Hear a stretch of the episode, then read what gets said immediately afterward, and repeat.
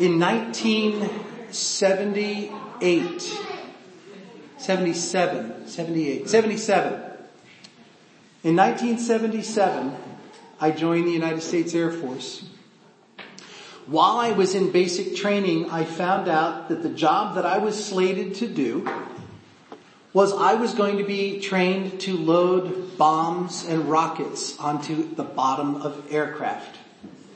And I said, that doesn't feed my soul. It's not something I really want to do.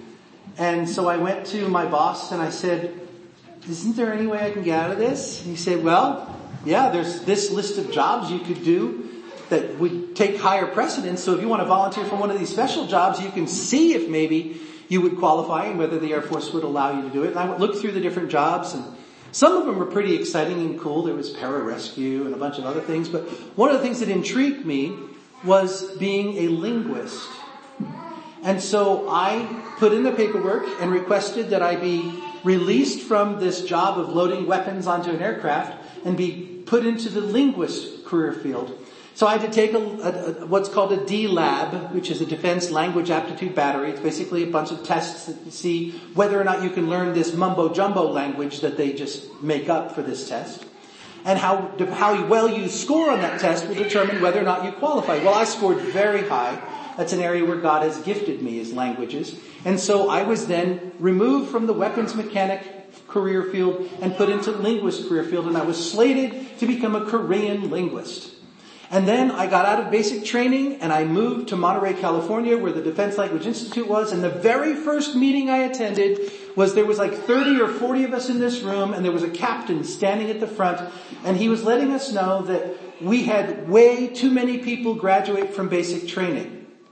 They did not anticipate having this many people get out of basic training because there's always an attrition in basic training. This particular crew didn't have that and the end result was they had way more people showing up to start language training than they actually had seats in the classroom. And so they had to say, okay, this group of people are going to be put aside and wait for another six weeks for another class to start. The rest of you will start on Monday.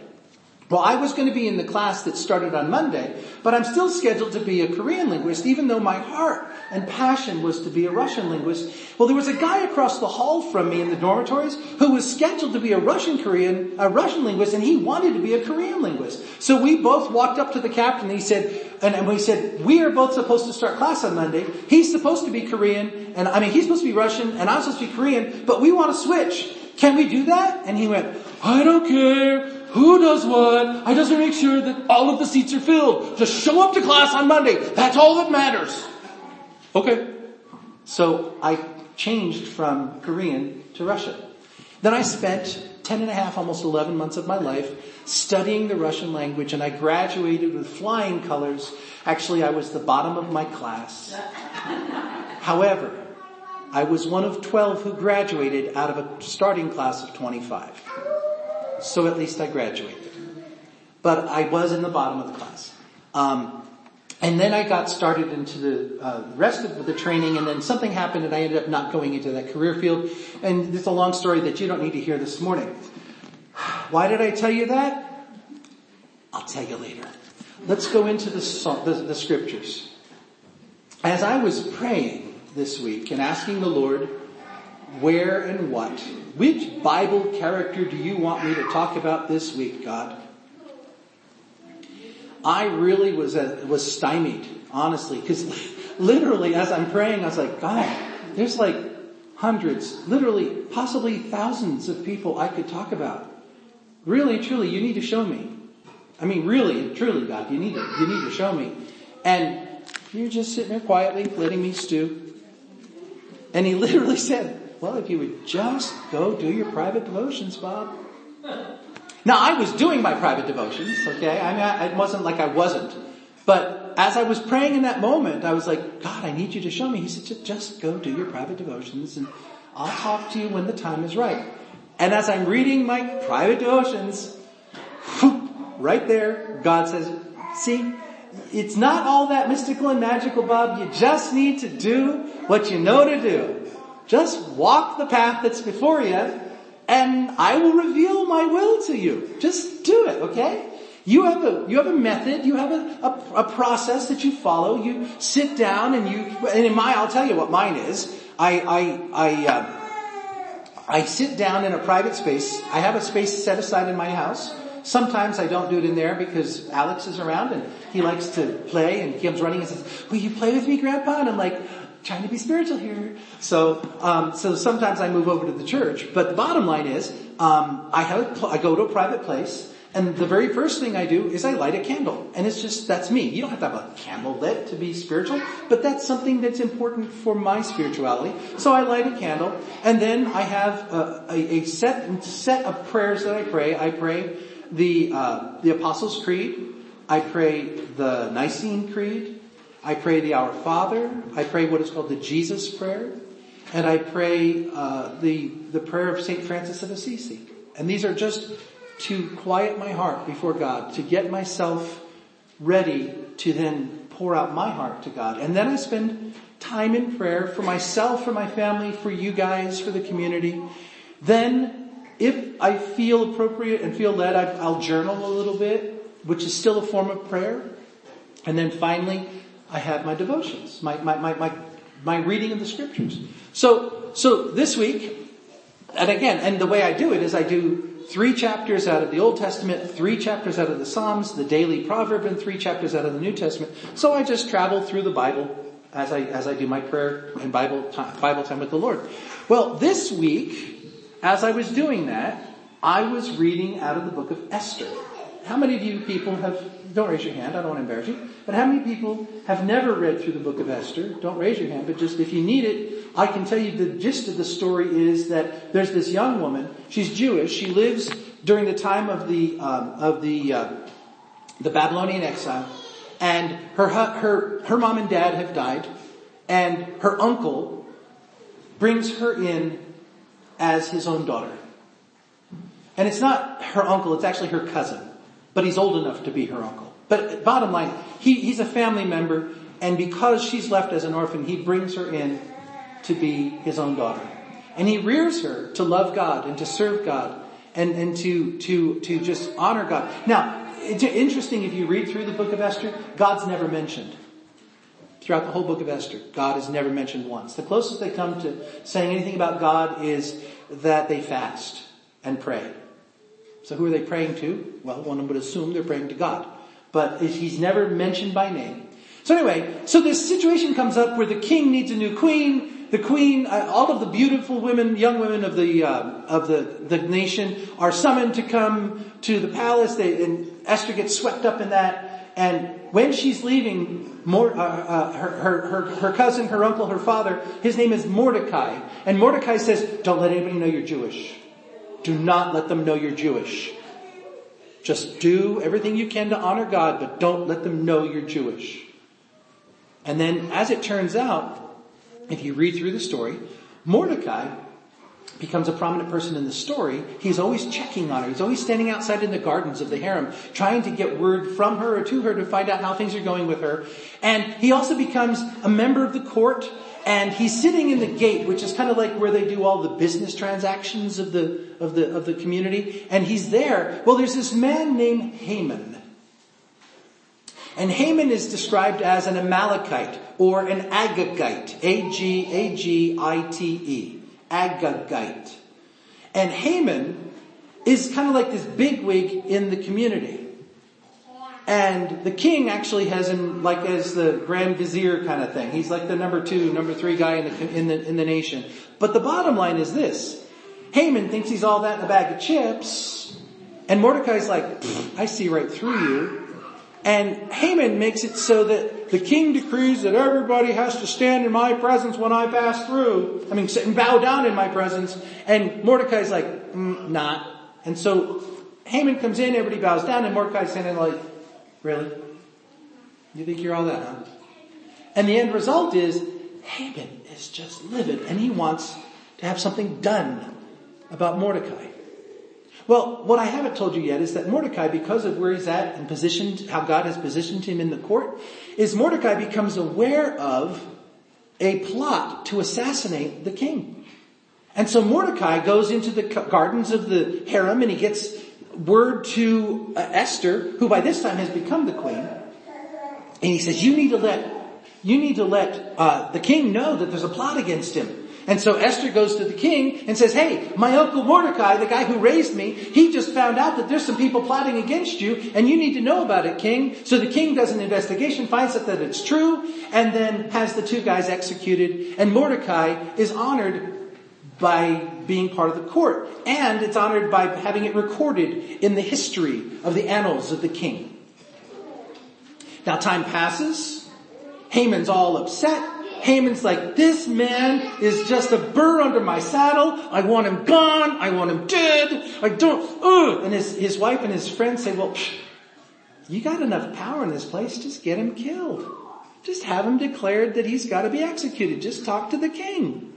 Well, Haman comes into the court very early in the morning with the intent of coming to God, to the, to the king and saying, you need to execute Mordecai because he's such a blah, blah, blah, blah, blah. Well, what Haman doesn't know is that the king had a sleepless night.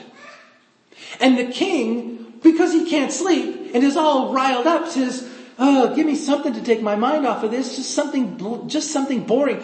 Come, read to me the, the, the, just the records of the court. That'll help, help me go to sleep. Kind of like counting sheep. So the, the, his attendants are reading through the history of the kings and all of the decrees and all of the stuff. And during that reading, there is the, record, the, the, the recollection of what Mordecai did in identifying the two potential assassins and how Mordecai basically rescued the king from, a, from an assassination attempt.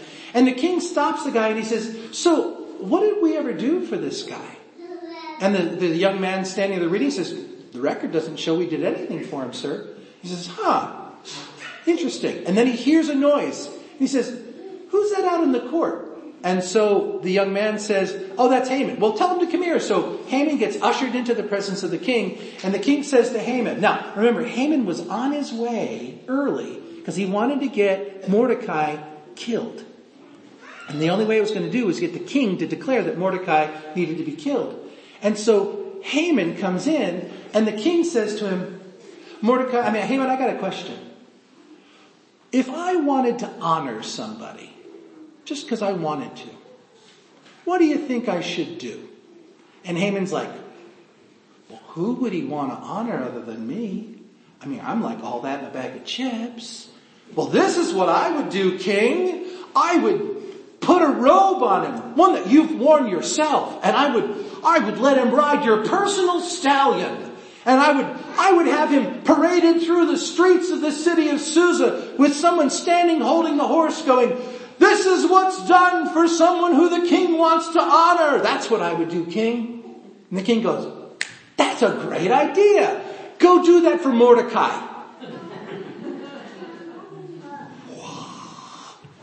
and so Haman is just, and he goes home and he tells his wife, ah, oh, my life is over. My life is over. And she said, just build a scaffold and kill him.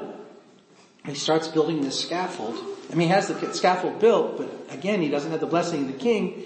And he goes to the, goes back into the, no, Esther, that's at this point, Esther then, um, no, he goes back to, that's what he, he goes back to the king and he says, king, there's this group of people in the nation, they're all throughout the nation, and they need to be killed because they are not loyal to you and they're wanting to overthrow you. He's trying to build a case against the Jews and so the king basically says, do whatever you think is appropriate. And so he gives him the signet ring and he makes it a rule that the Jewish people are to be killed on this particular day. Well then Mordecai comes to Esther and he says, we have a problem and you have a problem. Because even though you've never told anybody you're Jewish, you are just as much liable to what's going on in this scenario. And she's like, I'm not allowed to go in to see the king unless he calls for me. If I try to go in to see him and he doesn't extend the scepter, they're going to kill me. And Mordecai basically says, you're dead anyway, sweetie. If you don't do something, you're going to be killed. Do you understand? And not only you, but all of us. And this is the part I wanted you to read. I wanted you to hear. Um, it is found in the book of Esther, chapter 4. And this is the, t- this chapter 4 is this discussion between Mordecai and Esther about this problem that Haman has just made for them. And if you go down to, let's start at verse 10. Verse 10 of chapter 4 of Esther. Then Esther spoke to Hathach and commanded him to go to Mordecai and say, All the king's servants and the people of the king's provinces know that if any man or woman goes to the king inside the inner court without being called, there is but one law to be put to death, except the one to whom the king holds out the golden scepter so that he may live. But as for me, I haven't been called to come to the king for these 30 days.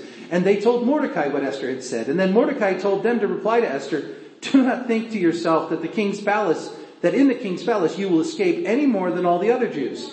And here's what I wanted you to hear, verse 14. For if you keep silent at this time, relief and deliverance will arise for the Jews from another place, but you and your father's house will perish. And who knows whether you have not come to the kingdom for such a time as this? And then Esther said, go and gather all the Jews to be found in Susa, hold a fast on my behalf, do not eat or drink for three days, night or day, I and my young women will also fast as you do. Then I will go to the king, though it is against the law, and if I perish, I perish. Then Mordecai then went away and did everything as Esther had ordered him.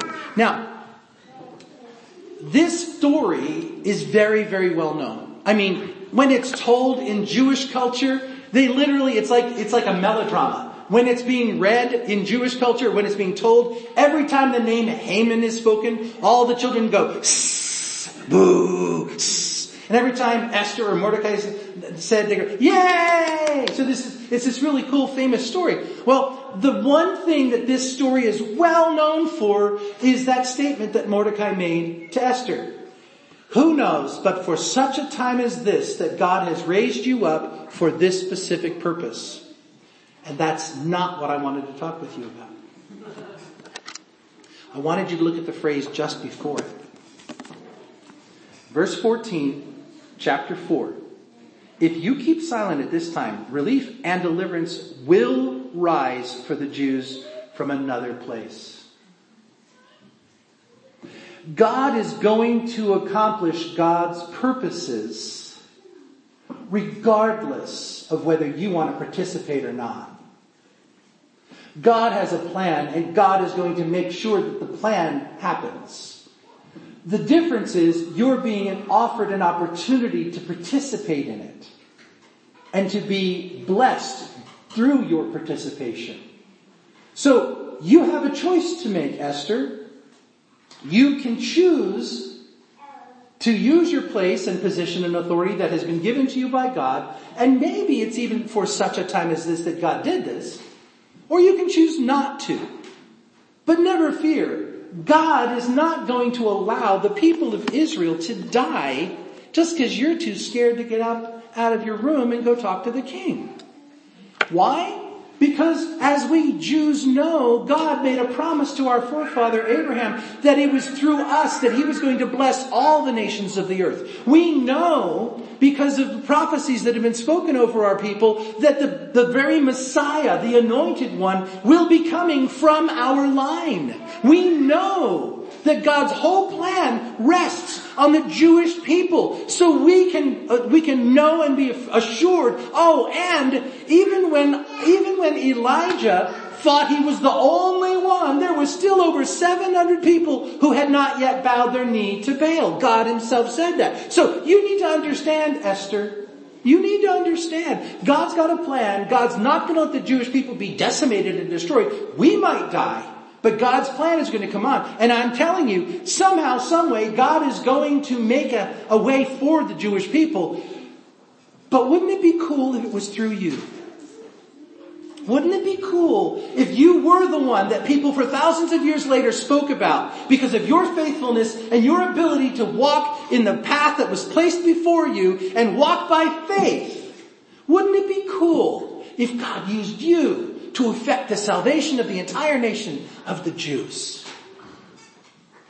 Do whatever you feel is right. Do what's in your heart. But if you say no, you're missing out on an incredible blessing. It's up to you. Now, let's go back to my Russia.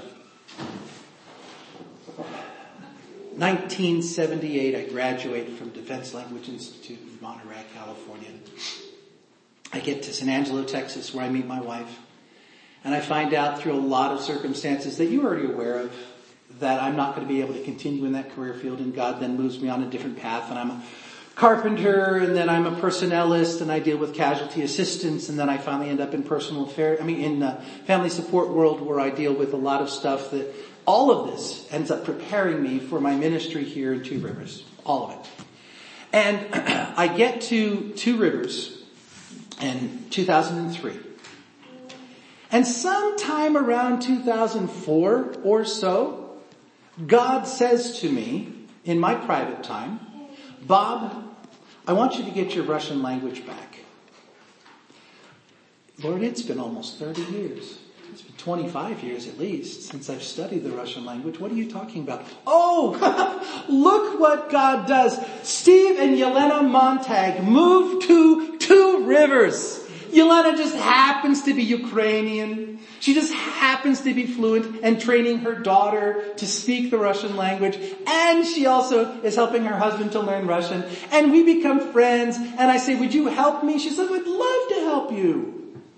But I just never found the time. It just was never convenient. So then I went to the library at Fort Wainwright and I checked out some audio tapes on the Russian language. And I kept them on my desk in my office and never turned on the tape player. And then I got, I had to return them because they were borrowed from the library. So then I bought a set of my own. Too cheap to buy the Rosetta Stone stuff. I just bought the generic thing at whatever was here, Waldenbooks or whatever. The, there were some CDs that are sitting in a little black case down in the left bottom right hand drawer of my desk. They're still there. I don't think they've ever been turned once. then I have an iPhone that has Duolingo app on it and I'm studying Russian. Isn't that great? 2006.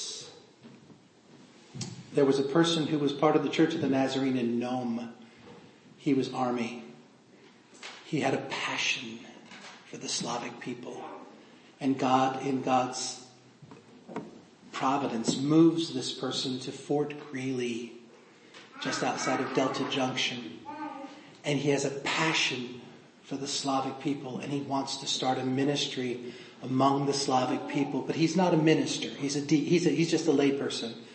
And he wants to see God reach the Slavic people with the message of holiness. And he says to the district leadership of the Church of the Nazarene in Alaska, would that we had someone who could speak the language, who could go and minister and preach so that these people could hear the message of holiness, I would join that person and I would help to plant a church in Delta Junction area among the Russian speaking people so that they could come to know heart holiness. And the district leadership said, God in his providence had the district buy property in the Delta Junction area years ago with the idea that maybe someday there might be a church. We already own property. It would just simply be a matter of putting a building on it. Wow, we've got a layman who's willing to plant a church. We've got a property that's already paid for. It wouldn't cost a whole lot to put a building on it. We just need a minister of the gospel, someone, a Nazarene preacher who can speak Russian. Do we have anyone? No. Why? Well, because two years ago God told me to get my Russian language back, but I didn't because I was lazy.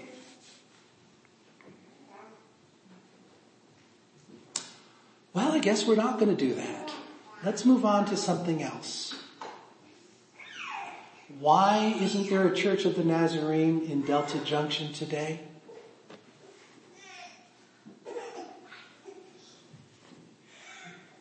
No one else. God had laid out everything. Everything. And in 24 months before the opportunity was going to be presented, He put the burden on my heart to get back what I had just let go. I already had the training. It was just a matter of getting the vocabulary back. It was just a matter of refreshing myself on the grammar rules. But because I was too stinking lazy, how many people don't know about heart holiness because of me? And I'm going to have to answer for that when I stand before the judgment seat. Now, I'm not trying to make it more than it is, okay? I am not all that in a bag of chips when it comes to God's plan. Okay? Just like Mordecai said to Esther, it is possible that God brought you here for such a time as this. But if you don't, God's plan is still going to be effected. Don't think that you're that good, that you're going to stop God's plan. Okay? And it's the same way with me. What did I, what, what happened? I lost out on an incredible, incredible blessing. I lost out on the opportunity. I don't want to say it this way, but to have my name brought before the world as the pastor that planted a Russian speaking church. And you know what's even worse? And doesn't the scripture say something about giving us the desires of our hearts? Did you know that from the time I was 18 years old and I read the book God's Smuggler, from that time forward, I have had such a burden and a passion for the Slavic people. I wished that God would allow me to be a missionary to the Slavic people. I have friends that I went to language school who were missionaries and are currently missionaries to the Slavic people. And that has never been given to me. Well, it almost was given to me. Then whose fault is it that I didn't get the gift? And there's absolutely nothing I can do about it now because that window closed a long time ago. Sure, I still have the Duolingo app and sure, I have been diligently, well, not so much in the last year, but I was diligently trying to get it back. And God was like, what are you doing? What are you doing? Um, you know, Caleb and Joshua were the ones that were faithful of the twelve. You're one of the ten, boy. You're one of the ten. You won't be entering that promised land. Sorry, you missed it. Now, I don't walk around carrying that burden going, oh, I'm such a horrible person. Oh, I missed out on what God could have had for me. Oh, but, but as I'm preparing this sermon, whoo, it all came back in spades. I'm sorry, God. I am very sorry. I've confessed. I've repented. If you ever gave me that opportunity again, I'm on it. One last thing, and then we're done. If you go to the book of First Samuel, and I believe it's chapter 10. No, it's chapter 15. I'm sorry. No, chapter 10. 1 Samuel chapter 10.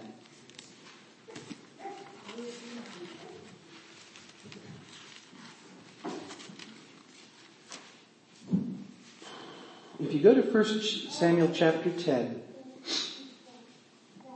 um,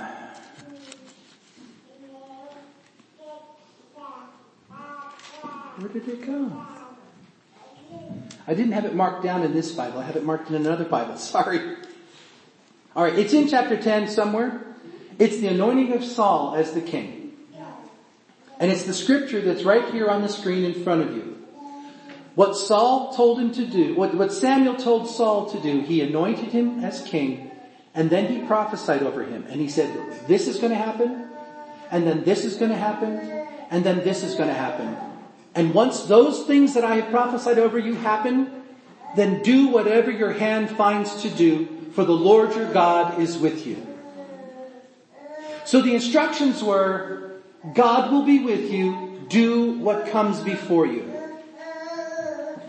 And that Saul lived in that for a little bit, but not long.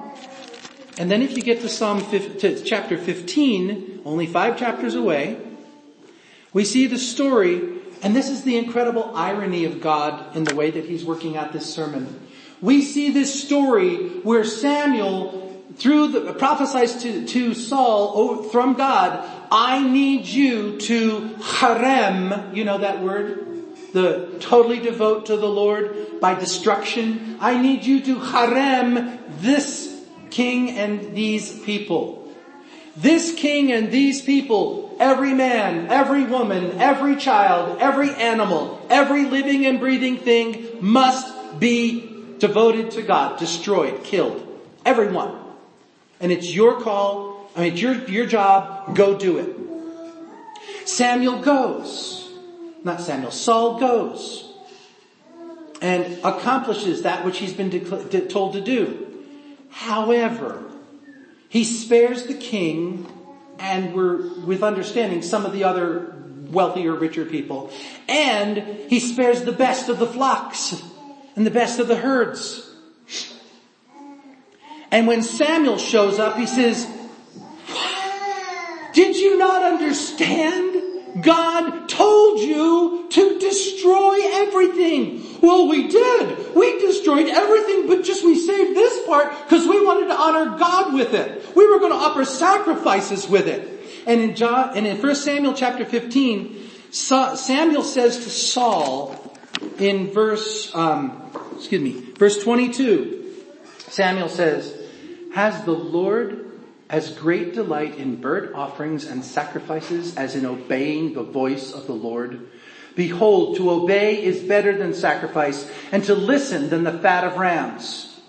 And then Saul says to Samuel, I've sinned, I've transgressed the commandment of the Lord in your words because I feared the people and I obeyed their voice. Therefore please pardon my sin and return with me that I can bow before the Lord. And Samuel said to Saul, I will not return with you. You've rejected the word of the Lord and the Lord has rejected you from being king over Israel. And as Samuel turned to go away, Saul seized the skirt of Samuel's robe and it tore. And Samuel turned to him and prophesied and said, the Lord has torn the kingdom from Israel from you this day and has given it to a neighbor of yours who is better than you.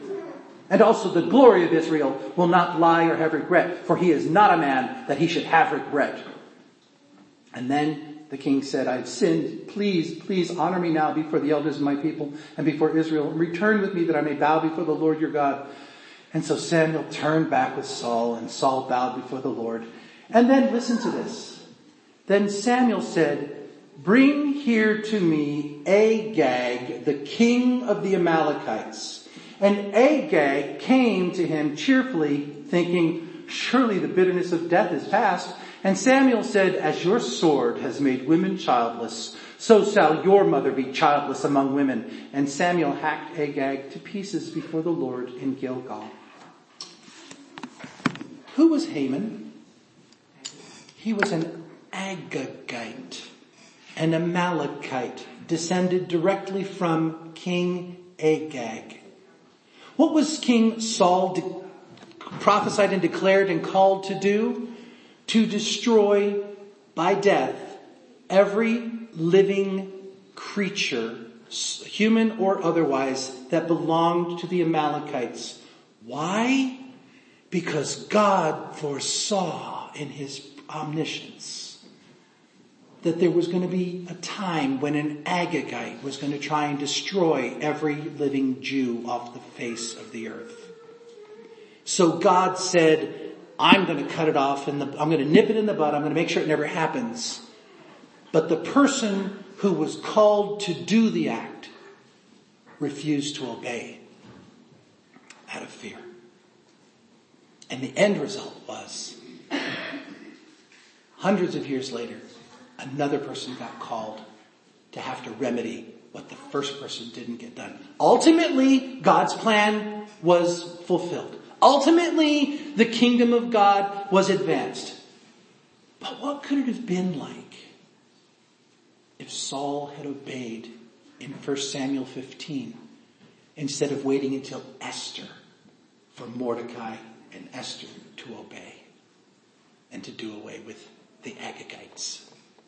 Because you'll read, if you read on in, in Esther, that not only did they kill Haman, but they killed all of his kids. They, did, they wiped out the Agagites finally. So what is this story for us?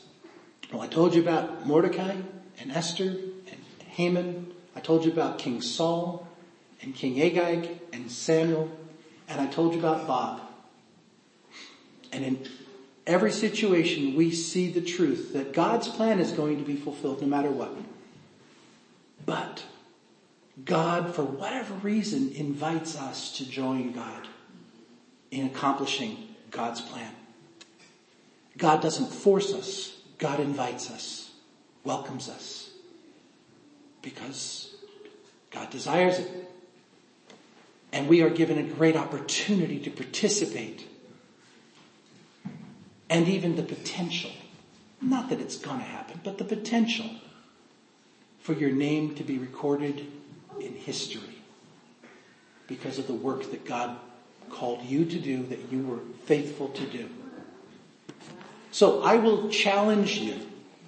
I'm not in any way trying to make you feel guilty or feel badly, but I'm going to challenge you I have been saying for months, and I still feel it. I even said it this morning when I met with somebody.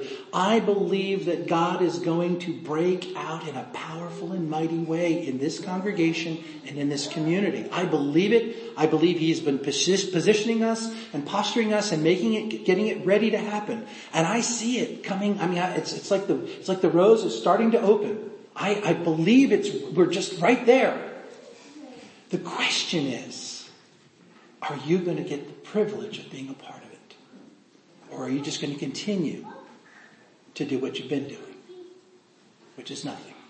Now, do not receive that if it's not for you, okay? Because there are some in this congregation who are using their gifts and are doing the best that they know how to honor God with all of their lives. I have no qualm with that. But if you're one of the ones that God right now, the Holy Spirit of God is saying, mm mm no, He's talking right to you then you need to get on your face before God and say, what needs to change? And you need to make that change immediately because the window of opportunity is going to close eventually if you continue to drag your feet. It's just the way it works. I'm living proof. So let's pray.